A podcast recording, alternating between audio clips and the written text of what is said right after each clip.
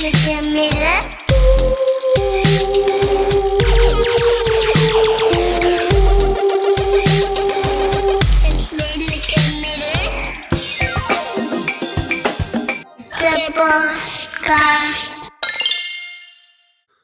leuk eh, dat je luistert, luisteraar. We zijn hier met z'n drieën. Farah Hey. en Pim. Hey, hey. En ik ben Thijs, ik ben er ook. En we zijn gewoon heel erg blij dat je er weer bent met ons. Want we vinden het leuk om op te nemen. Maar nog leuker dat jij ook naar ons zin hebt om, eh, om te luisteren. Het maakt het toch wat gezelliger, anders is het maar zo eenzaam. Ja, Pim, hoe is het met je? Wat heb je gedaan deze week? Oeh. Ehm, nou, ik zat een beetje in de nasleep van het, eh, het overlijden van mijn grootvader aan de Roni. Hij heeft helaas nooit de binnenkant van een ziekenhuis gezien. Gecondoleerd, Pim. Ja. Dus ik heb eh, een beetje weinig gewerkt en vooral mezelf een beetje de ruimte gegund om, eh, om me wat beter te voelen over het hele geheel. Ja. Naar nieuws. Ja, dat was niet leuk. Voel je je wat beter nu? Ja, maar ook boos. Ja, ik kan me dat wel voorstellen. Ehm, Ik wilde Pim nog even vragen, hoe, hoe oud was je grootvader, Pim? Nou, hij was 92 en zwaar dementerend. Maar desalniettemin heeft hij ook rechten. Uiteraard. Sowieso. Ja. ja. Hoe is het met jou, Farah? Wat heb jij... eh, Jij bent aan het lesgeven. Dat is ongelooflijk zwaar, kan ik me voorstellen. Want het- je dealt niet alleen met, zeg maar, Zoom-fatigue, maar ook nog met tijdzones. Ja, er is, een tijdsverschil van negen uur maar liefst tussen hier, Den Haag en eh, Californië. En ik geef twee keer per week les en daartussendoor moet ik ook nog eens eh, allerlei andere dingen doen. Eh, dus ik heb een hele lange werkdag. Eh, maar deze week was wel leuk, want ik mocht eh, lesgeven over, of ik heb eigenlijk besloten om les te geven over eh, piraterij in de vroegmoderne tijd. En dat is een onderwerp wat me ja, zeer interesseert en fascineert en mijn studenten ook. Dus eh, we hebben gepraat over ehm, ja, de nasleep van piraterij. eh, en, als, en ook eh, hoe zeg maar, piraterij ervoor gezorgd heeft dat er een legale structuur ehm, in Europa kwam in de vroegmoderne tijd. En dat vonden ze hartstikke leuk en ik ook. Dat is Dus dat geeft me een beetje hoop. En, ehm, maar ik word wel een beetje doodmoe van elke dag hetzelfde. En elke dag hetzelfde rondje rennen. En elke dag dezelfde dingen doen. En ja, ik vraag me af hoe lang we dat allemaal nog met z'n allen gaan volhouden. Ja, Maar we moet, het zal wel lang moeten, moeten zijn. Want eh, ja, dat coronavaccin gaat er niet snel komen helaas. bedankt voor uw stem op Hugo de Jonge. Ja. Ja. ja. En jij, ik ben verhuisd. Ja, ik ben, ik ben verhuisd eh, van Washington DC naar Atlanta. Ehm, ik ben nu, zeg maar, wel zo'n beetje... Ja, het huis staat nog wel vol met allemaal dozen en nog niet alles staat op zijn plek en zo, maar voldoende geïnstalleerd om, eh, om een podcast te kunnen opnemen in ieder geval. Dat is een hele tour om te verhuizen. Ehm, ik, eh, ik had het erover met een vriend en ik denk dat het belangrijkste verschil toch wel is dat, weet je, als je in Nederland verhuist, dan ja, zelfs over een redelijke afstand in Nederland is die afstand nog wel te overzien, weet je wel. En als je Mhm. nou zo'n busje hebt gehuurd of, of hebt geleend van iemand met een busje of hoe je dan ook aan je verhuismobiel komt en het past, ja, je merkt toch dat het niet allemaal in één keer in het busje gaat, dan, ja, dan heb je misschien wel, baal je misschien wel een beetje, maar je kunt altijd nog een keer rijden. Je kunt even heen en weer nog een extra ritje maken. Ehm, maar het is eh, ruim tien uur rijden vanaf Washington naar Atlanta. Als je flink, eh, als je flink doorrijdt. Dus dan kun je niet, zeg maar, even terug om wat laatste dozen op te halen. En dat, dat legt wel een, flinke druk op, zeg maar, wat je allemaal eh, ja, moet inladen en, en mee kunt krijgen, zeg maar. Het, het zorgt voor een soort andere, andere stresservaring, die wel heel nieuw was en interessant. Ja, dat kan ik me wel voorstellen. Ik had, eh, ik had dat ook in de VS, dat idee van... Of dan pas realiseer je echt hoe klein Nederland is. Mhm. Ehm, en ja, wat je net zelf zegt, het zijn hele kleine afstanden die we normaal gesproken afleggen hier. Maar alsnog hebben we een beetje dat complex dat, alhoewel het zo'n klein landje is, ehm, we toch wel heel veel betekenen voor de wereld op de een of andere manier. Ja. Niet altijd op een goede manier. Nee. Maar we betekenen wel veel voor de wereld. hey, en ehm, waar gaan we het vandaag over hebben? Ik wil het zo meteen wel hebben over de rellen. Die hebben al Mhm. plaatsgevonden de afgelopen weken hier in Nederland. Ja, dat lijkt me op zich wel een mooie, een mooie eh, onderwerp voor deze aflevering. Maar eerst, Eh, maar eerst. oh, we moeten het even hebben over wat we aan het lezen zijn, hè? Ja, Ja, de media. Graag. Ja. ik begin wel. Ik heb dus de afgelopen maand bij het Nixon de hele Americans doorgewerkt. Het is een televisieserie van eh, 2013 tot 2018, als ik me niet vergis. Zes seizoenen over een stel Russische spionnen, undercover spionnen, die in Washington DC gaan wonen, zich voordoen als Amerikanen, Amerikaanse kinderen hebben verwekt en daar dan gewoon spionnenwerk doen, tot ze natuurlijk onvermijdelijk ontdekt gaan worden. Het is de beste dramaserie die ik tot nu toe heb gezien. En ik heb een hoop gezien, want ik heb ook gerecenseerd voor Vrij Nederland en zo. Maar wat die serie doet, is, is fascinerend. Het is een heel gedisciplineerde spanningsboog over zes seizoenen over eh, vijanden en de Mhm. dehumanisering die wij eh, op hen toepassen. Om maar gewoon de, het geweld dat wij hen aandoen te legitimeren. Mhm. Dat klinkt super interessant. Is het op Hmm. Flatnix of eh, Hobo? Dit is te zien op Amazon Prime.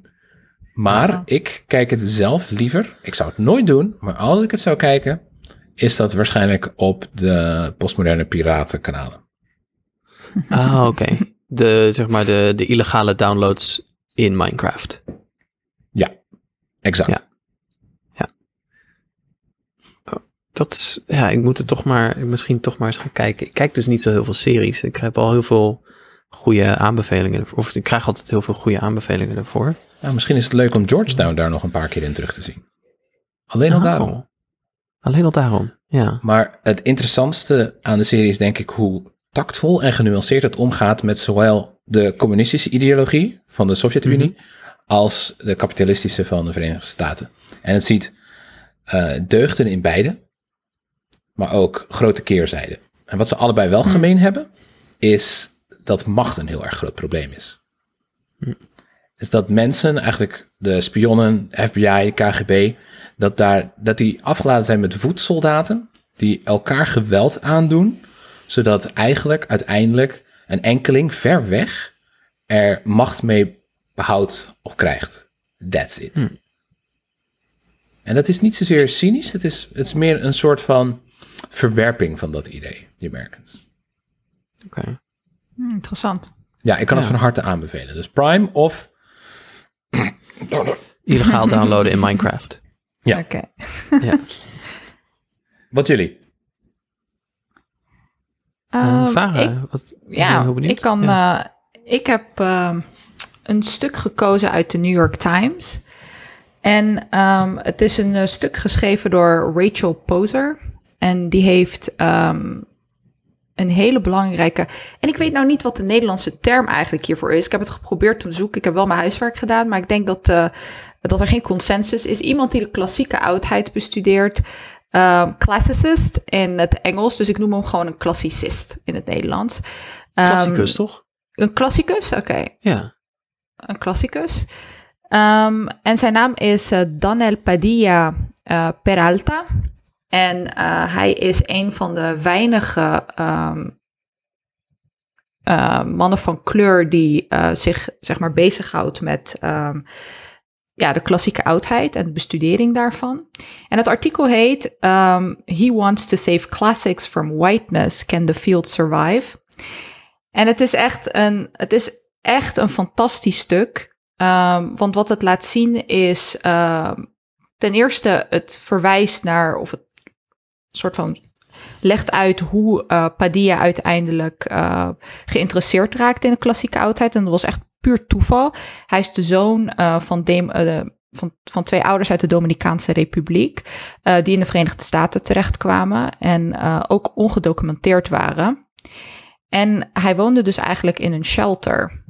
En uh, daar vond hij een tijdschrift en dat fascineerde hem ontzettend. En dat ging over de klassieke oudheid. En um, via echt een hele grote omweg en, en steun van iemand is hij uiteindelijk uh, um, binnen de Ivy League universiteiten beland en heeft hij daar gekozen om de klassieke oudheid te bestuderen. Maar tijdens zijn studie raakte hij steeds meer vervreemd van de klassieke oudheid en vooral van de manier waarop het bestudeerd werd. Mm -hmm. En hij begon ook steeds meer in te zien dat uh, ja, de studie van de klassieke oudheid nog steeds ontzettend belangrijk is voor radicaal rechtse uh, groeperingen om uh, um, ja, dat soort van over te nemen. En, en Ivy League universiteiten, dat zijn die prestigieuze universiteiten aan de oostkust. Weet je, Harvard, Columbia. Precies, precies. Ja. ja, ja. Hij heeft um, aan heel veel grote universiteiten in de VS gestudeerd.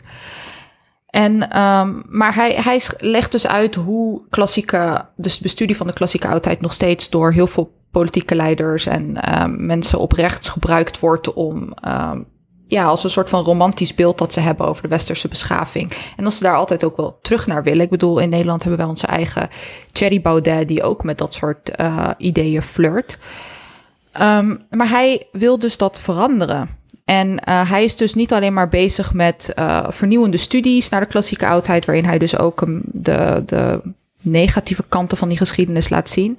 Maar hij wil ook institutionele verandering teweeg brengen. En dat is wat hem zo belangrijk maakt. En wat hem ook zo gehaat maakt door uh, klassie of klassici die juist wel nog steeds willen vast blijven houden aan dat uh, witte superioriteitsdenken. Uh, en de reden waarom ik het gekozen heb is omdat ik het toch wel belangrijk vind uh, dat mensen in Nederland uh, ook op de hoogte worden gebracht van deze ontwikkelingen. We hebben het niet zo heel veel over uh, institutionele veranderingen in Nederland met betrekking tot het bestuderen van uh, de klassieke oudheid en wat dat betekent voor het huidige politieke klimaat. Ik vind dat die, dat debat een beetje mist hier. Maar dat is dus volop aanwezig in de VS en het wordt echt gevoerd door vooral mensen zoals Padilla. Mm-hmm. En waar, wat, waarom ik het ook hierover wil hebben, is omdat wij uh, bij deze podcast natuurlijk soms ook wel het verwijt krijgen dat we, althans sommige van ons, aan het promoveren zijn. En, um, terecht verwijt. en dat we dus in ivoren torens zitten. Um, maar um, ik denk dat het voor alle drie de promovendi in deze podcast geldt dat we uh, eerste generatie studenten zijn en dus ook wel met een hele andere visie naar onze vakgebieden kijken. En dat het ook wel belangrijk is om dit soort vakgebieden van binnenuit te willen veranderen. Ja, um, ja. Dus ik herkende me best wel in die strijd van uh, Padilla. En um, hoop dus dat dit soort debatten hier ook gaan plaatsvinden in Nederland. Uh, voor onze universiteiten althans. Ja, ik herken me hier helemaal niet in, want ik ben een autodidact van de straat die daarom ook een perfecte vinger op de pols heeft van wat er speelt in het land. Dat, ja, sorry, daar kunnen we alleen maar van dromen natuurlijk. Ja, precies. Had je niet naar de universiteit moeten gaan? Ja, maar toch, toch verkeerde afslag genomen in het leven. Ik vind het wel een heel mooi verhaal, uh, Varen. Het doet me ook wel denken namelijk aan dat... Um, ik heb ooit een stuk geschreven over Forum voor Democratie toen ze nog in die kelder zaten als denktank. En toen, mm -hmm. toen zei Thierry Baudet tegenover mij um, van toen hij was, was helemaal bezig met die mythe dat zeg maar het Romeinse Rijk zou zijn ondergegaan door migratie. Ja. En toen, toen zei hij tegen mij van ja, want uh, hè, de, de, de Italianen van nu, ja, die zien er toch niet meer zo uit zoals wij. En toen wees hij zo op zijn eigen gezicht en zo. Dus heel erg maar die, zeg maar, op, op radicaal rechts, daar geloven mensen dus echt dat het oude Romeinse Rijk uh, allemaal, zeg maar, spierwitte mensen waren, kennelijk. Ja, precies. precies. Ja, ja. Uh, ja, terwijl, uh, ja, dat is natuurlijk nu ontzettend achterhaald. En we weten dat al die hele marmerwitte beelden helemaal nooit zo marmerwit zijn geweest. En dat dat vooral een interpretatie is van de periode van de renaissance over hoe zij terugkeken op de Grieken ja. en de Romeinen. Ze waren geverfd, hè? Um, ja, ze waren ontzettend kleurrijk. Ja, ja, Precies. Ja. Um, dan moet ik ook nog even. Ik, ik zat uh, kort houden. Ik, heb, uh, ik was aan het lezen. Ik uh, natuurlijk afgelopen zo'n verhuizing. Dat gaat je niet in de koude kleren zitten. Dus dan schiet het wel eens bij één om wat meer te lezen. Maar ik heb twee, twee dingen. Een kort stuk Voor, eh, we zullen er ook naar linken natuurlijk, naar al deze stukken in, ehm, eh, in de show notes. Ehm, maar een heel goede recensie ehm, door Mary Corey op de, Lon- ehm, sorry, de Los Angeles Review of Books. Naar aanleiding van het boek, eh boek is alweer twee jaar oud, eh, van Khalil Gibran Muhammad over eh, The Condemnation of Blackness, Race, Crime and the Making of Modern Urban America. Het is een wat ouder boek al, uit 2010. Ik zeg 2019, maar het is uit 2010. Ehm, en eh, een zinnetje uit die. Het gaat met name over hoe, zeg maar. De, de titel van het stuk is Lying with Numbers. En het gaat met name over hoe, ehm, zeg maar, eh, criminaliteitsstatistiek in de Verenigde Staten. ehm, ehm, zeg maar, een sociale mythe in het leven hebben geroepen over zwarte misdaad, over zwarte onontwikkeldheid en zwarte minderwaardigheid zelfs.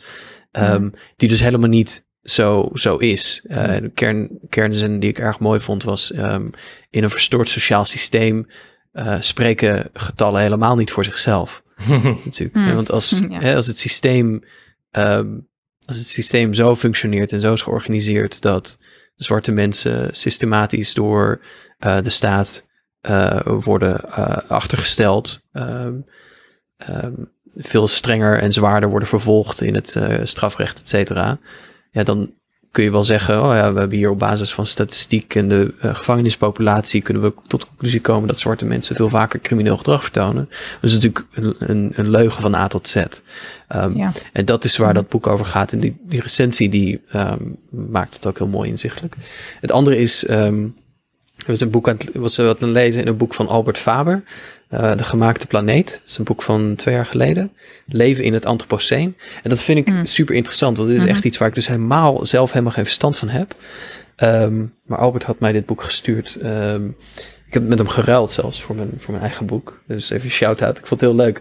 Eh, maar het is dus een, een, een optimistisch perspectief op de vraag van... oké, als we dan leven in het Anthropoceen... dat wil zeggen een tijdperk waarin eh, de, mens en, de mens zijn eigen milieu steeds meer maakt... Ehm, ja, wat, wat betekent dat dan in politieke en maatschappelijke zin? Het is niet een soort helemaal eco-modernistisch boek... Maar het is wel een optimistisch boek eh, dat vertrekt vanuit dat standpunt van oké, wij, wij moeten iets met deze planeet. De balans tussen mens en natuur is eh, verstoord ehm, en we moeten daar een, nieuw, ehm, ja, een nieuwe modus vivendi in vinden. Nee, ik vind, eh, ik vind eh, ontzettend interessant, Thijs, eh, de discussie over het Anthropoceen. En ik denk er eh, zelf voor mijn eigen onderzoek ook heel erg over na, over hoe dat in het vroegmoderne tijdperk, hoe wij als mensen ons begonnen te distancieren van de natuur om ons heen en hoe we een ander beeld daarover hebben gecreëerd. Ehm, en ik, ja, ik weet dat antropoceen en, en dat soort concepten gecreëerd zijn om juist ehm, een soort van mensbeeld te creëren wat klasse en ras, et cetera, overstijgt. En een soort van mensbeeld dat universeel en tijdloos is. Maar ik heb daar toch nog steeds wel een beetje mijn vraagtekens bij in hoeverre Mhm. dat eh, productief is in eh, geschiedschrijving. Maar dat is een andere discussie. Maar ik denk dat het belangrijk is dat we het ook wat meer over antropoceen hebben in Nederland. Oké, waarmee we denk ik maar gewoon het, eh, we hebben het spits afgebeten en nu gaan we het dan hebben over, eh, over de corona-rellen, de avondklokrellen. Ehm ja, misschien moet ik daarvoor eerst naar jullie twee kijken, Vara en Pim. Want ik woon natuurlijk niet in Nederland en ik krijg het eigenlijk online wel mee. Maar dat is niet altijd de beste manier om informatie tot je te nemen. Ehm, wat, is er, eh, wat is er gebeurd? We hebben dus een eh, avondklok eh, in Nederland op dit moment. En eh, dat wordt dus Mhm. waarschijnlijk ook verlengd. Ehm, krijgen we binnenkort te horen. En we mogen dus na negen uur niet meer de straat op. tenzij we aan delivery doen. En het schijnt dus Mhm. ook dat er een grote vraag was naar... wat was het nou? Jasjes van... Thuisbezorgd. thuisbezorgd.nl. Of mensen die een hond hebben, die mogen wel naar buiten. Hm. Eh, en dat heeft, eh, ja, dat heeft de gemoederen flink bezig gehouden in Nederland. Ehm, en als reactie daarop ehm, zijn mensen de straat opgegaan, jongeren vooral.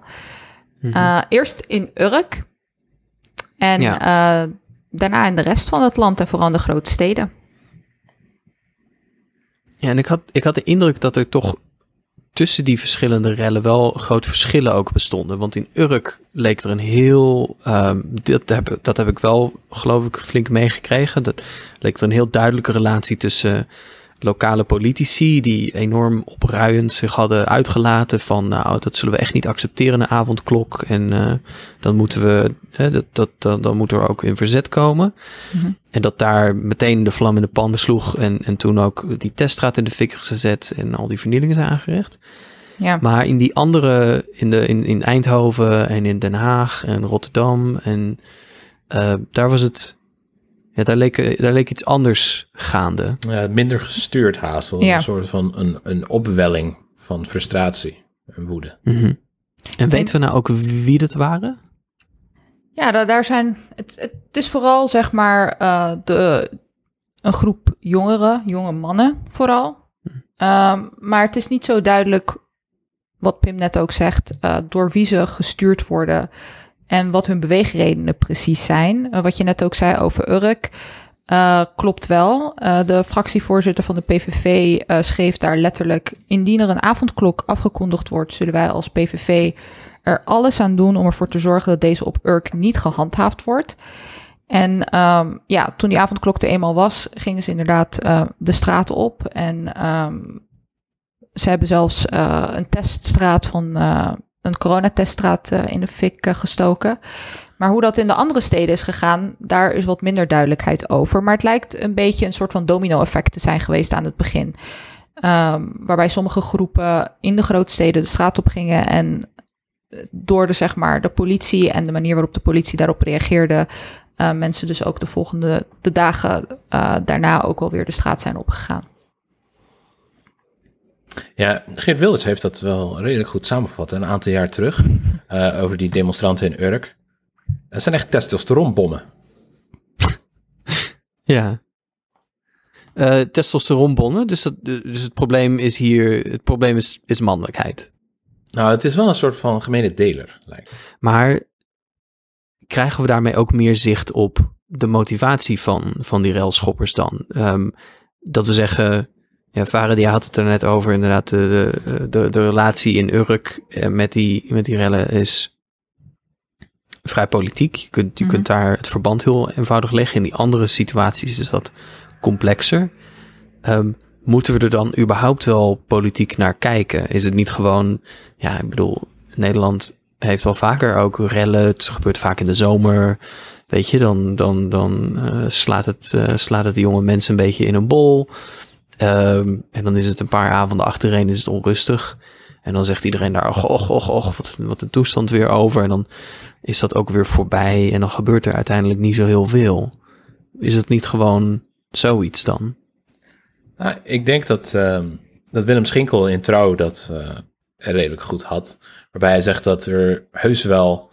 Het is geen monoliet, weet je. Het is niet eenstemmig, zo'n zo'n opwelling van geweld en de ver- vernieling.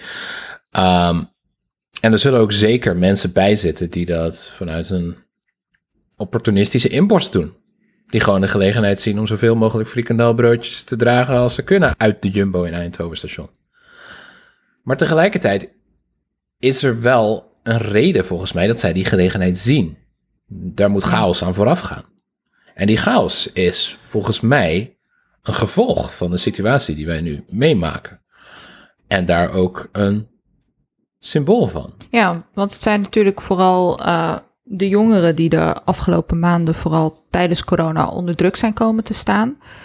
Ehm, door thuisscholing eh, onder andere, maar ook gewoon het feit dat ze in de mobiliteit beperkt worden. Eh, daarmee wil ik niet zeggen dat ik daar eh, sympathiek tegenover sta. Ik ben namelijk een van de voorstanders van een, wat strenger coronabeleid. En dat we met z'n allen eventjes door de zure appel heen bijten en hopen dat dit zo snel mogelijk voorbij is. Uh, maar ik begrijp wel de zorgen aan die kant. En ik begrijp ook wel dat zij steeds meer. Um, vooral ook zeg maar met het hele discours eromheen, corona en de complot, het complotdenken en de manier waarop uh, daarover gesproken wordt, dat het een soort van aantasting is van de persoonlijke vrijheid. En dan begrijp ik wel dat juist zo'n avondklok, iets wat niet zo vaak in Nederland gebeurd is en dat niet echt een geschiedenis heeft, of in ieder geval een lange geschiedenis terug. ehm, dat het juist zo'n ge- gelegenheid is dat ze dan pakken om, eh, om hun frustraties te uiten. Mhm.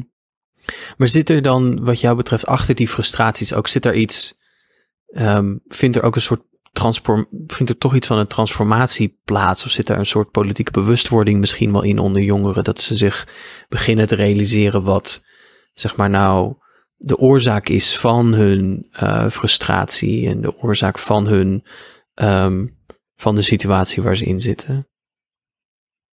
Ik Want denk, het is natuurlijk niet ja. alleen maar ergernis en irritatie over van, oh, wat vervelend dat we niet s'avonds de straat op kunnen. Maar het is, een, het is een, de druppel die een emmer doet overlopen, die in die emmer zit.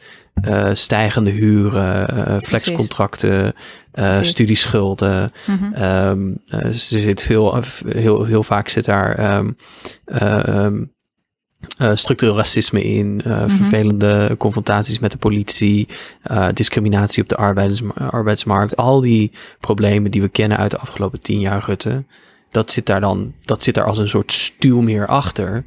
En dan is zo'n Mhm. avondklok is dan de druppel.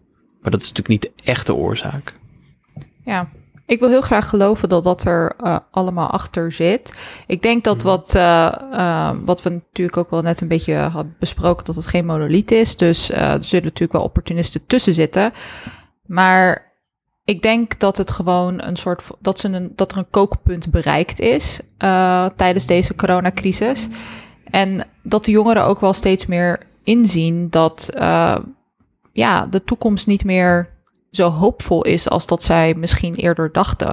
Ik weet niet of ze dat überhaupt gedacht hebben, maar ik denk dat corona een soort van grote ehm, breuklijn is geweest. Ehm, want er zijn niet echt narratieven van hoop meer. Vanuit de politiek in ieder geval niet. Nee. Dus ik denk ook wel dat het een, een reactie daarop is. En dat is ook een beetje waar mijn angst zit aan de ene kant. Omdat ik toch sympathiek tegenover de jongeren sta. Dat ik denk van ze hebben wel gelijk met het feit dat ze van alles wordt afgepakt. En dat, eh, dat die hoop er niet is in de toekomst. Maar ik hoop ook aan de andere kant dat dat, dat omgezet wordt in iets anders en iets positiefs. eh, door politieke groeperingen die we in Nederland hebben. Ehm, maar dat, daar is veel meer werk voor nodig en veel meer politieke infrastructuur. Op de eerste plaats zijn rellen namelijk niet populair. Ik bedoel, Nee. Nee, niemand, er zijn maar heel weinig mensen die er, zoals wij, redelijk begripvol tegenover staan. Zelfs de meeste mensen zullen zelf, misschien zelfs zeggen van, eh, ja, oké, ik snap wel dat ze het moeilijk hebben, maar dat moet je niet zo doen. ja. Ja. Ga dan naar het Malieveld. Ja. Maar ja, maar misschien, misschien is het ook wel niet. Kijk, dat is misschien de keerzijde. Mhm. Misschien waren ze wel helemaal niet naar het Malieveld gegaan. Misschien is het inderdaad alleen maar gewoon rellen. Het is natuurlijk ook wel een beetje. Wat is daar Niet- verkeerd aan? Nou ja, dat wat mij opviel aan het stuk van Schinkel. eh, maar het is, niet, het is niet alleen Willem Schinkel. Ik las ook het stuk. ehm, bijvoorbeeld eh, in eh, De Groene Amsterdammer stond dat van Erik Duivenvoorde. En die zei, ehm, zei zoiets als. hè, 40 jaar geleden waren er gewelddadige protesten. Die, en die waren de meest gewelddadige sinds het einde van de Tweede Wereldoorlog. Ehm, en daarmee kwam de kortdurende hegemonie van de emancipatoire ideologieën van de 20e eeuw eigenlijk ten einde. En het gaat dan om eind jaren 60, begin jaren 70. Ehm, en toen kwam het neoliberale denken. Ehm, en hij zegt van ja, misschien is nu de huidige geweldsexplosie wel ook weer een keerpunt in de geschiedenis dat het ja, dat neoliberale eh, regime, waar dan Rutte in Nederland het symbool van is, Mhm. ehm, dat dat ook weer op zijn einde loopt. En waar ik merk dat ik tegenaan loop de hele tijd, is dat ik ehm, wel kan zien, oké, er is, er zijn materiële omstandigheden die objectief gezien echt eh, heel penibel zijn voor ongelooflijk veel mensen. Ehm, er is een overheid die eh, veel van zijn burgers eh, met heel veel wantrouwen en soms zelfs vijandigheid bejegent. eh, Mhm. Die institutioneel racistisch is. Mhm. Ehm, maar ook voor veel meer mensen echt een, een akelige en disciplinerende vorm aanneemt. Ehm, de huren gaan omhoog, mensen kunnen geen eh, woning kopen, daklozen, dak- en thuisloze aantallen zijn meer dan verdubbeld. We weten dit allemaal. Dus er zijn materiële omstandigheden die erop wijzen, eh, het gaat echt niet goed in Nederland. En er moet iets aan veranderen. Eh, er is ook ehm, die uitbarsting van frustratie en geweld die zich dan in een soort ongerichtheid eh, maar op de Jumbo en de frikandelbroodjes richt. Of op die mevrouw met de Primera winkel die we ook allemaal hebben gezien op het nieuws. Die helemaal in tranen was. Ehm, maar om nou te zeggen, voor, voor mij zit er een soort, soort duistere ruimte tussen Mhm. dat feit en zeggen, hier is een groep mensen en die energie van die groep mensen, hè, die, die, die boosheid die zich nog ongericht uit, die kun je op de een of andere manier vangen en vatten met het juiste politieke eh, ehm, programma of met de juiste politieke slogan of de juiste beweging. En dan kun je dat dus gaan richten, eh, dan kun je dat politiek gaan sturen. Dat vraag ik me echt. Weet je, ik, ik, ik merk dat ik daar gewoon denk. Ja, ik weet helemaal niet of dat wel zo is. Misschien is dat wel veel. En misschien wil die groep helemaal die rol niet spelen. Was het wel echt alleen maar gewoon. Nou, we vinden even alles kut en we moeten die energie eruit. En eh, nu is het ook wel weer klaar. Ja, maar het feit dat dat gebeurd is, is denk ik wel waardevol. Het feit dat eh, mensen en vooral jongeren eindelijk zeggen van dit pikken we niet meer en we willen verandering. Uh, Mhm. Of dat nou met. En ik denk dat dat ook wel een belangrijk punt is om te benoemen. Dat wat dit ook laat zien. Ik bedoel, je, hebt het, je, hebt, je refereerde net aan uh, dat stuk in de Groene Amsterdammer, ook over de protestbeweging in de jaren 60, et cetera. Mhm. Maar wat dit ook laat zien, het feit dat we niet echt weten wie deze mensen uh, stuurt, um, wat ze eigenlijk bezighoudt, wat voor perspectief ze op de toekomst hebben, is denk ik ook gewoon het resultaat van um, het feit dat linkse politiek in Nederland toch niet zo in staat is geweest om um, ja. zich juist met deze jongeren uh, te verbinden. Mm -hmm. En dat is een uh, hele trieste constatering, uh, mm -hmm. denk ik. Um, en ik vind het ook verschrikkelijk om te zien dat het vooral radicale rechtse partijen zijn die zich soort van um, presenteren als, als de redders van deze groep mensen. Maar deze mensen moeten ondergebracht worden onder ja, een, een soort van linkse visie voor de toekomst. Iets wat ze in ieder geval hoop biedt. En ik denk ja. dat, uh, dat daar ook wel een beetje, dat ik het wel met je eens ben. Dat ik ook zie dat het een donkere ruimte is en dat ik niet weet waar ze zich naartoe bewegen. Maar aan de andere kant ben ik ook wel hoopvol over het feit dat, ze, dat het ze in ieder geval iets doet. Um, ja, dat ze ja. in ieder geval in beweging komen. Ja, laat, en dat, maar dan laat is het verwijt. Ja. Ja. Want, maar dan, dan zitten we dus op het verwijt van. Um, uh, dat was een stuk van Rijer Hendriksen in uh, voor One World. Mhm. Mm -hmm. Die zegt: ja, het is. Wat jij ook zegt. Het is dus het falen van linkse oppositiepolitiek. Mhm. Mm -hmm. Die um, in staat is geweest om haar eigen verhaal te kunnen vertellen. Om haar eigen oppositie te kunnen bedrijven tegen, de, tegen het kabinetsbeleid en tegen deze regering. Um, en daarmee een wenkend perspectief te bieden aan deze grote groepen mensen die um, om allerlei redenen, maar veel daarvan volkomen terecht, um, reden hebben om heel kwaad te zijn en om zich gefrustreerd en opgehokt te voelen en om te willen dat er iets verandert. Ja, ja. ik snap het ook wel. Want niet alleen de overtuigingen van, die, uh, van de meeste linkse partijen zijn simpelweg ontoereikend voor de problemen die ons te wachten staan. Maar ook de politiek zelf lijkt volkomen ontoegankelijk. Elke partij met een uh, radicale jongere beweging, een splinterbeweging, uh, lijkt zichzelf daarvan te willen zuiveren. Ja. Allemaal om eerst zogenaamd op het plusje te kunnen zitten, om eerst macht te hebben en om er dan vervolgens iets mee te doen.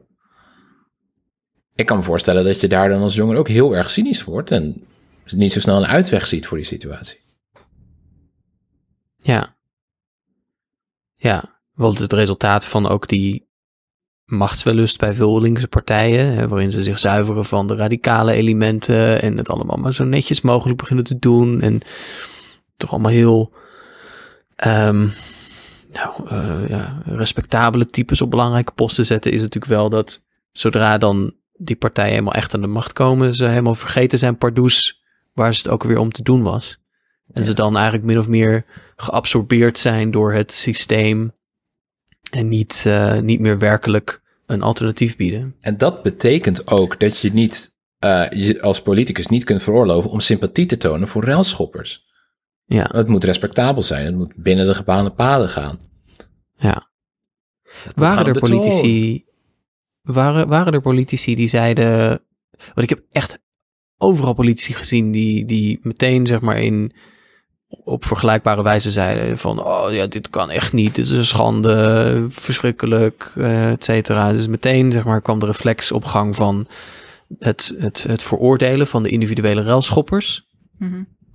Waren er überhaupt politici die, eh, die, die daar een andere toon over hadden? Nee, In alle niet echt. ik heb ze niet gezien. Nee. Nee, ik heb ze ook, ik heb ze ook niet gezien. Maar ik denk ook wel Ja. dat, eh, want wanneer ik het dus over linkse eh, politici heb en eh, over links als soort van abstracte term heb ik het uiteraard over de linkse politieke machthebbers die ook echt concreet de macht hebben in het parlement. En die onder hun, hun toeziend oog is natuurlijk de verzorgingsstaat compleet uitgekleed en ehm, is Rutte 1, 2 en 3 mogelijk gemaakt. Dus ik snap, die, ik snap ook wel dat ze dat vertrouwen in die politiek eh, missen. En dat ze ook in zekere zin daar niet ehm, zich toekeren. En, en dat, vind ik, dat vind ik een beetje het frustrerende aan dit verhaal. Ja. En uiteraard hebben we nu Ja. andere linkse politieke bewegingen in het land... die eh, hopelijk ook weer de Kamer ingaan. Maar ehm, ja, daar kunnen we nog eh, vrij weinig over zeggen. We hebben het nu over hoe het de afgelopen jaren is gegaan. Ja. Ja, en, to- en toch blijf ik er tegenaan lopen dat ik ehm, gewoon het moeilijk vind om ehm, gewoon ondubbelzinnig te zeggen. eh, Deze, deze groep kun je, ehm, kun je politiek mobiliseren als je maar met het juiste verhaal tot ze, tot ze doordringt. Ik, ik blijf dat zeg maar het grootste mysterie vinden van. En ik weet dat er weet je, in, de, in de linkse intellectuele traditie is er heel veel geschreven en gedacht en gezegd over hoe ehm klassebewustzijn hè, gaandeweg Mhm. tot stand komt. Ehm, Mhm. Over eh, het volk dat zich kan oprichten. ehm, over macht die zich eh, eerst buiten de politiek concentreert en organiseert. en dan eisen stelt aan de politiek. Soms dwingt tot nieuwe politieke vormen. Soms weet door te dringen eh, tot het parlement. soms via vakbonden macht uit. Hè? Maar in al deze in al dit soort denken staat eh, ja, toch een soort zelfbewuste groep mensen eh, eh, op basis van hun klasovereenkomst vaak centraal. En, en, en nou, dat element, het, het, het voelt bijna alsof het gewoon te prematuur is. Dat je, dat je zeg maar ook wel heel erg verlangt naar dat je in zo'n wereld leeft, hè, waarin Mhm. mensen zich bewust zijn van hun belangen en dus ook op basis van die belangen de straat op gaat. Ik, ik verlang daarnaar. Ik zou dat heel graag willen. En tegelijkertijd, ik heb geen idee wat er in eh, de hoofden van die mensen eh, omgaat. En of het wel echt gerechtvaardigd is dat ik op die manier probeer na te denken over ehm, wat er nou gaande is en wat er gebeurt op de Nederlandse straat. Ik moet denken aan een, moet aan een mop die ik eh, ooit hoorde, die ik wel grappig vond. Ehm, een, ehm, een, een, een, een supermodel, een non, eh, een Nederlander en een eh, Duitser zitten in de trein. En de trein gaat eh, door een tunnel en dan klinkt er een flinke pets. Mhm. En als de trein de tunnel uit eh, komt, dan wrijft de Duitse man wrijft, pijnlijk over zijn oog, want hij heeft een blauw oog. En ehm, die non denkt, ah, zie je wel, die man heeft zich natuurlijk geprobeerd iets te flikken met, die, ehm, met dat supermodel. Maar die is daar niet van gediend, heel goed. En die heeft hem gewoon een oplawaai verkocht. Het supermodel die denkt, oh, die man die heeft natuurlijk geprobeerd mij eh, eh, te, te, te grijpen. Nou, daar was ik niet van gediend, maar die heeft per ongeluk die non eh, gegrepen. Die was helemaal niet van gediend, dus die heeft hem gewoon een flinke pet verkocht. Duitse man die denkt, hè verdomme, die Nederlander die heeft natuurlijk geprobeerd iets te, iets te flikken, maar die greep de verkeerde. Die heeft, dus die non die haalde uit, maar die klapte mij op mijn oog. Eh, en de Nederlander denkt, volgende tunnel slaakt die vent weer op zijn bek. Dus, ehm, weet je, waar- waarom het er me aan moet denken is dat, weet je, soms is er geen, soms is er geen Ja. logische verklaring voor waarom er iets gebeurt. Soms is het gewoon, weet je, en soms blijft dat echt die, die donkere ruimte. Soms blijft er iets onverklaarbaars daar. En dat is waar ik zelf dus tegenaan loop, waarvan ik denk, oké, ik kan hier niet... Ja, maar dat is ook omdat, eh, omdat je historicus bent, eh Thijs. En je moet liever even afwachten voordat je met de analyse komt. Het liefst zo Ja. lang mogelijk. Ja, om goed te kunnen terugkijken. Ja. Ehm, in de Maar- achteruitkijkspiegel is het makkelijk gelijk. Maar ja, ik denk niet dat we heel veel verantwoordelijkheid hoeven neer te leggen bij de frikandellenbroodjes jatters. Uh, maar wel, in ieder geval, bij, kunnen wij het doen, bij linkse partijen die mhm. Mhm. De rellen herkennen als bijvoorbeeld een, een symbool van blijkbaar een, eh, een gebrek aan andere manieren om je politiek te manifesteren of hoe dan ook Mhm. kenbaar te maken. Mhm. En dat zij dan te weinig hebben bijgedragen aan het veranderen van die materiële omstandigheden waardoor die rellen konden ontstaan. Je zou dat moeten zien en, denk, en hand in eigen boezem moeten steken. Denken van, Ja. hoe zijn wij tekortgeschoten? Wat kunnen wij beter doen? Ik bedoel, je, je zou een appel kunnen doen op dat de coalitie dat doet, de regering, Mark Rutte, Mhm. maar dat is denk ik, eh, dat zijn loze woorden. Ja. Ja. Nou, en natuurlijk ook ehm, mensen voor bezit. Hè? Dat, dat zagen we bijvoorbeeld vorige zomer ook ehm, in ehm, eh, de straatprotesten naar aanleiding van de moord op eh, George Floyd door die politieagent. Toen werd er onder andere een groot warenhuis werd daar leeggehaald en mensen liepen met de tv's naar buiten. En toen was natuurlijk iedereen daar heel erg verbolgen over van oh, oh, oh, oh, oh, de plunderaars en ze pakken die tv's. Ehm, alsof dat zeg maar het grote, het, het grote, de grote misdaad was. Terwijl dat lokale warenhuis daar stond te boek. Hè, dat was een van de grootste werkgevers uit die wijk. Ehm, en stond er ook echt te boek als een heel slechte eh, werkgever. Iemand die zijn, eh, die zijn eh, dominante economische positie echt misbruikte om ja, mensen slecht te behandelen, slecht te betalen, slechte diensten te geven. Ehm, dus waar, zeg maar, er is, er, is, er is nog altijd heel veel, zelfs ook vind ik bij linkse mensen, een soort moralistische reflex die Hm. zich meteen voordoet op het moment dat we plunderingen zien, dat we eh, verschrikt naar de parels grijpen en zeggen, oh, dit kan niet, je blijft van mensen spullen af. Ehm, zonder dat soort bewegingen in een veel groter economisch verband te zien, Mhm. waarin er op legale wijze door het economisch stelsel mensen ehm, eh, eh, omgekeerd geplunderd worden, door hun lonen Mhm. laag te houden, door hun huren te verhogen, et cetera. Ja, kijk alleen al Ehm, naar hoe vakkenvullers zijn Ja. behandeld in de afgelopen Ja, precies. jaren. Precies. Maar dan, dan wordt er een keer ergens een tv of een frikandelbroodje ontvreemd. En, dan moeten we allemaal. eh, ja, dan moeten we allemaal daar ehm, ongelooflijk eh, ja, boos en kwaad en verbolgen en verontwaardigd en oei oei oei oei, over zijn. Nou, Ja, ik kan zelf eh, heel weinig eh rancune opbrengen. Ik, ik, ik heb eigenlijk louter sympathie voor eh, de vele, meeste railschoppers. Mensen in Mhm. Urk, eh, Mm. dat gezegd hebben, waar ik wel echt bijzonder kwaad van werd, is de reactie van politie. Ja. Natuurlijk niet alleen een gewelddadige respons op demonstraties en rellen in het algemeen. Maar ik doe eigenlijk specifiek op een eh, eigenaardige situatie in Den Bosch. Waar Mhm. schijnbaar hooligans van FC Den Bosch in samenwerking met de politie de straten veilig zouden houden. Mhm. En de politie Ja. ontkent het, maar de hooligans, die, ik noem ze hooligans, maar laten we ze supporters noemen, die zouden hashjes hebben gekregen, gele hashjes van de politie, om zich te onderscheiden van het gewone gepeupel tegen wie ze dan geweld kunnen gaan gebruiken. ja. En ik dacht dat we dat soort vigilante justice. Je zou denken dat we helemaal niet die burgerwacht willen hebben. Dat je niet dat macht voor en geweld wil toelaten aan burgers die niet weten wat een fatsoenlijk proces is. Um, maar dat let de politie er niet van. En wat Ja. ik meest stuitend daaraan vind, is dat het zo'n sterke racistisch component heeft. Ja. Want natuurlijk krijgen hooligans van FC Den Bosch de bevoegdheid om geweld toe te passen op anderen. Mhm. Nooit, nooit, nooit zal de politie zeggen tegen kick-out Zwarte Piet, die eigenlijk louter geweldloos hebben gedemonstreerd van, hé, hey, misschien moeten jullie de straten veilig houden. Het zijn alleen Ja. witte mannen die die bevoegdheid wordt gegund. Ja. Ik, ik vind er ook echt een stuitend en extreem gevaarlijke opvatting over eh, hoe, je, hoe je als staat omgaat met het geweldsmonopolie wat je is toevertrouwd, ehm, omgaat. Hè? Ehm, eh, echt, echt absurd. Eh, het was niet alleen Den Bosch, het was ook eh, in Alkmaar. Hier een bericht van het Noord-Hollands Nieuws. Emiel Roemer, SP'er notabene. Ehm die zegt, ehm, ik zal het even voorlezen. Burgemeester Emiel Roemer is trots op de 50 in zwart geklede harde kernsupporters. Wat de fuck is nou weer een harde kernsupporter? Er zijn er ook gewoon zeg maar, mensen die, die, die het liefst met een knokkel spreken. Ja.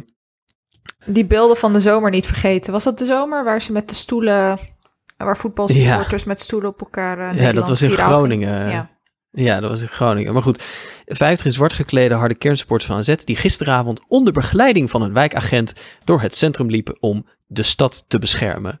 Nou, als je het nou hebt over fascistoïde knokploegen... zeg maar, zeg maar de, de, de, de graduele eh, erosie van eh, normen... Hè, van, het, eh, eh, van, van democratische normen... nou, dan is dit echt een gigantische alarmbel. En het feit dat eh Emiel Roemer als burgemeester... dan een beetje jolig voor zo'n microfoon staan en zeggen: Ja, dat is toch een mooi, mooi signaal. Het is echt om te huilen.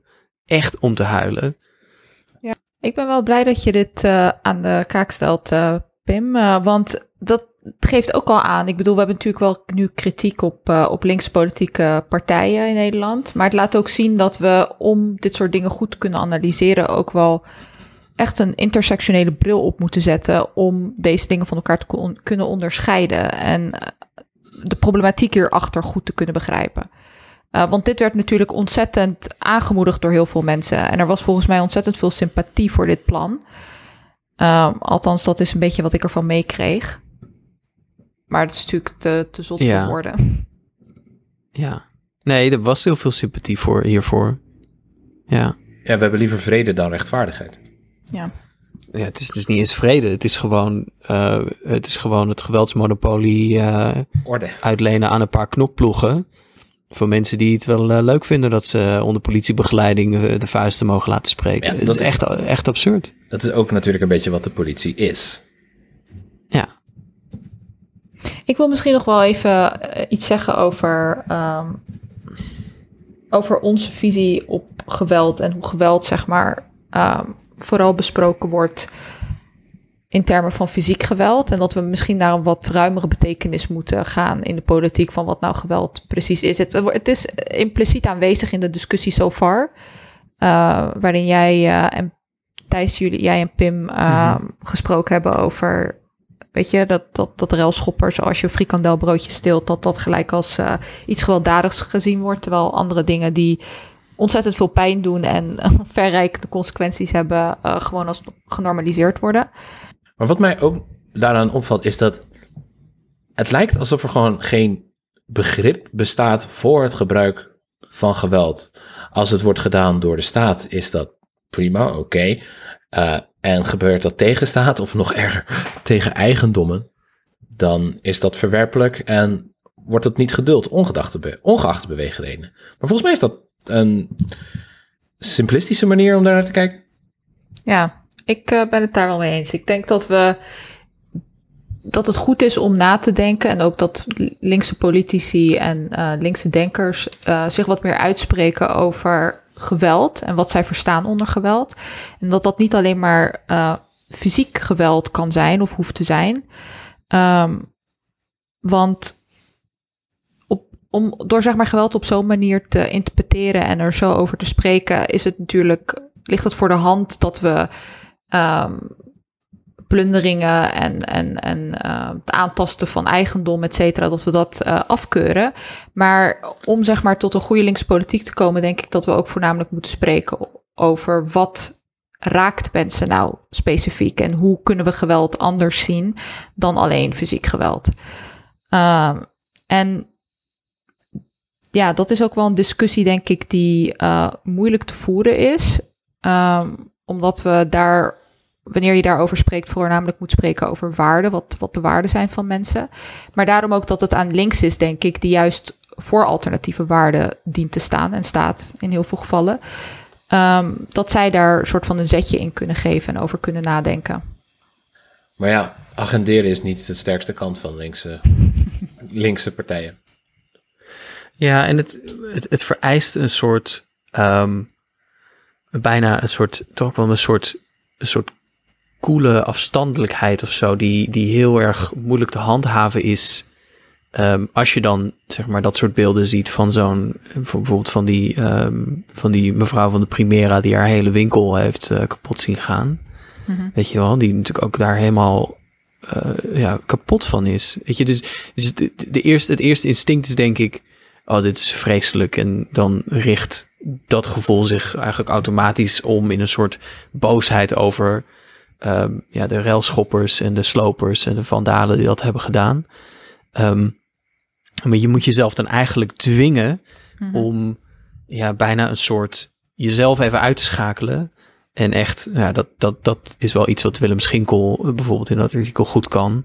Ehm, om dan te zeggen, oké, we gaan hier op een soort grote, vanaf een grotere afstand naar kijken. En dan het, dit eh, ongerichte en, en, en dus ook inderdaad ja, onrechtvaardig. Het voelt als onrechtvaardig geweld. Het is onrechtvaardig geweld. Proberen te beschouwen in een heel systeem van ehm, economische dominatie eh, van eh, de staat die een bepaald regime stand houdt, doet standhouden in Nederland, van een systeem van economische uitbuiting, ehm, van sociale onderdrukking. Ja, maar wat is, het, wat is het nou dat mensen zeg maar niet, ehm, ondanks zeg maar die uitbuiting en ondanks het feit dat ze onrecht wordt aangedaan, dat het Mhm. ze emotioneel zo weinig doet, vind ik heel interessant. En dat er nu op dit moment met deze rellen een soort van kookpunt bereikt is, waardoor mensen dus ook wel echt reageren op deze gewelddadige manier. Maar wat ik bedoel, door zeg maar de discussie over geweld wat breder te trekken, kun je er ook voor zorgen dat ehm, mensen dat onrecht ook wat meer gaan begrijpen en ook belangrijker nog gaan voelen. Want ik denk dat je- als je in die termen spreekt, je veel meer mensen kunt overtuigen van het feit dat wat er gaande is juist onderdrukking en uitbuiting is. Uh, Mhm, Dus we moeten mhm. niet, denk ik, bang zijn om Mhm. juist uh, over geweld te spreken. Ik denk dat het een hele belangrijke en productieve discussie kan zijn. Ja, ja, precies. Precies. En het ook, maar dat, dat, dat houdt in dat je zichtbaar maakt de manieren waarop dat verborgen geweld Mhm. van, Precies. van de economie en van de staat zich, ehm, ehm, zich voordoet. Mhm. Eh, en dat is, en dat is, maar dat is een enorm grote opgave, want dat is niet iets wat eh, voor heel veel mensen, denk ik, vanzelfsprekend is. Eh, Mhm. ze, zijn het, ze zijn het gewend en ze juichen het misschien zelfs wel toe. Ehm, ik moet denken aan die motie in, in Rotterdam, die de gemeenteraad aannam. Waarbij de hele gemeenteraad stemde voor een soort jubelmotie van... oh, onze politie is de beste, hartstikke goed, we, su- we supporten de politie. Eh, en daar had de SP, eh, credit, eh, credit to them, had daar tegen gestemd. En die werd dan door iedereen viel over ze heen van... hoe kun je nou niet de politie steunen, zeg maar. Maar het hele idee dat je inderdaad helemaal niet op een soort sycophante wijze... hoeft te juichen naar, naar mensen met wapenstokken en traangas... Uh, maar dat je wel degelijk kunt zeggen, nou, dat zijn helemaal niet mijn vrienden en die zijn onderdeel van een veel groter apparaat van waarmee de staat zeg maar zijn, uh, de orde handhaaft. En die orde zelf is uh, onrechtvaardig en dus is dit geweld problematisch. Ja, dat, die gedachte, ik, zie hem heel, heel, heel zelden in Nederland. Daarom wil ik graag nog afsluiten met twee uitspraken. Het eerste is, schaf die politie af. Twee, Wozivo. Bozivo. Dan hebben we nog één ding. Het redelijke ding? midden. Heb jij een leuke redelijke midden, Pim? Nou, leuk is, is anders. Het redelijke midden van deze week is... knokploegen oprichten mag, maar alleen in het geheim, in je kelder, zonder shirt en schoenen... en als onderdeel van een satire op hoe traditionele mannelijkheid onhoudbaar is... en daarom eigenlijk alleen maar dingen kapot kan maken. Is de regel ook dat je er niet over mag praten? Absoluut. Ja, oké. Okay. um, Farah, heb jij een, uh, heb jij een um, redelijke midden?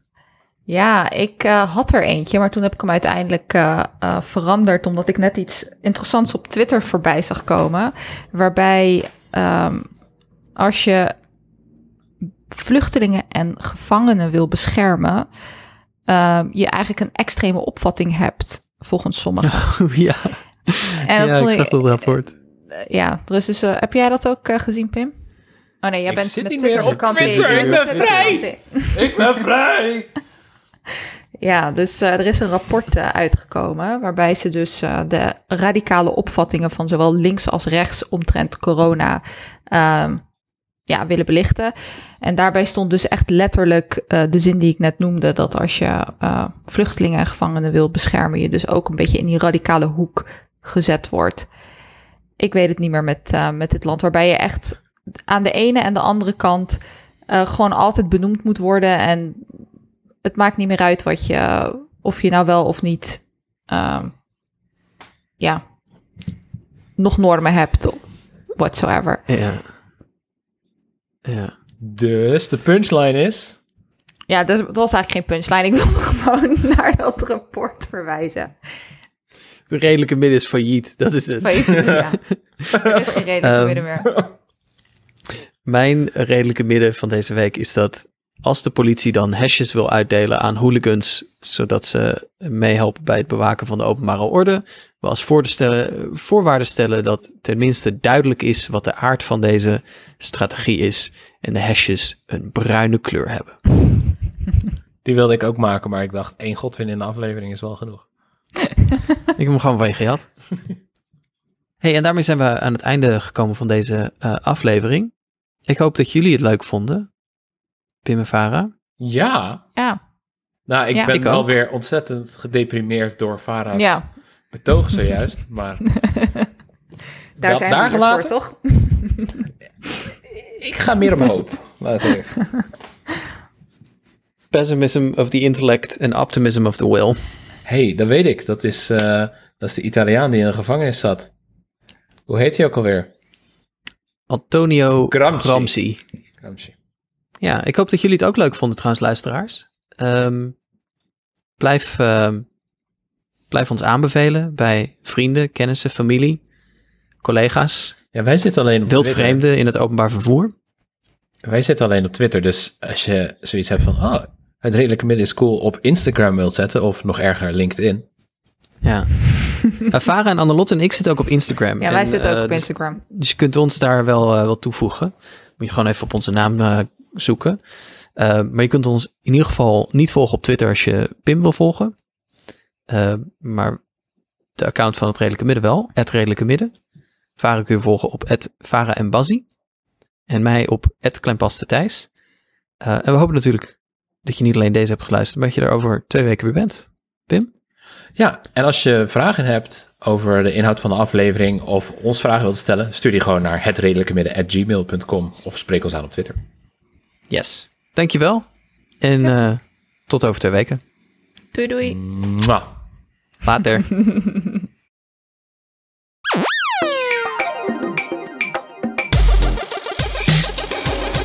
Het redelijke midden.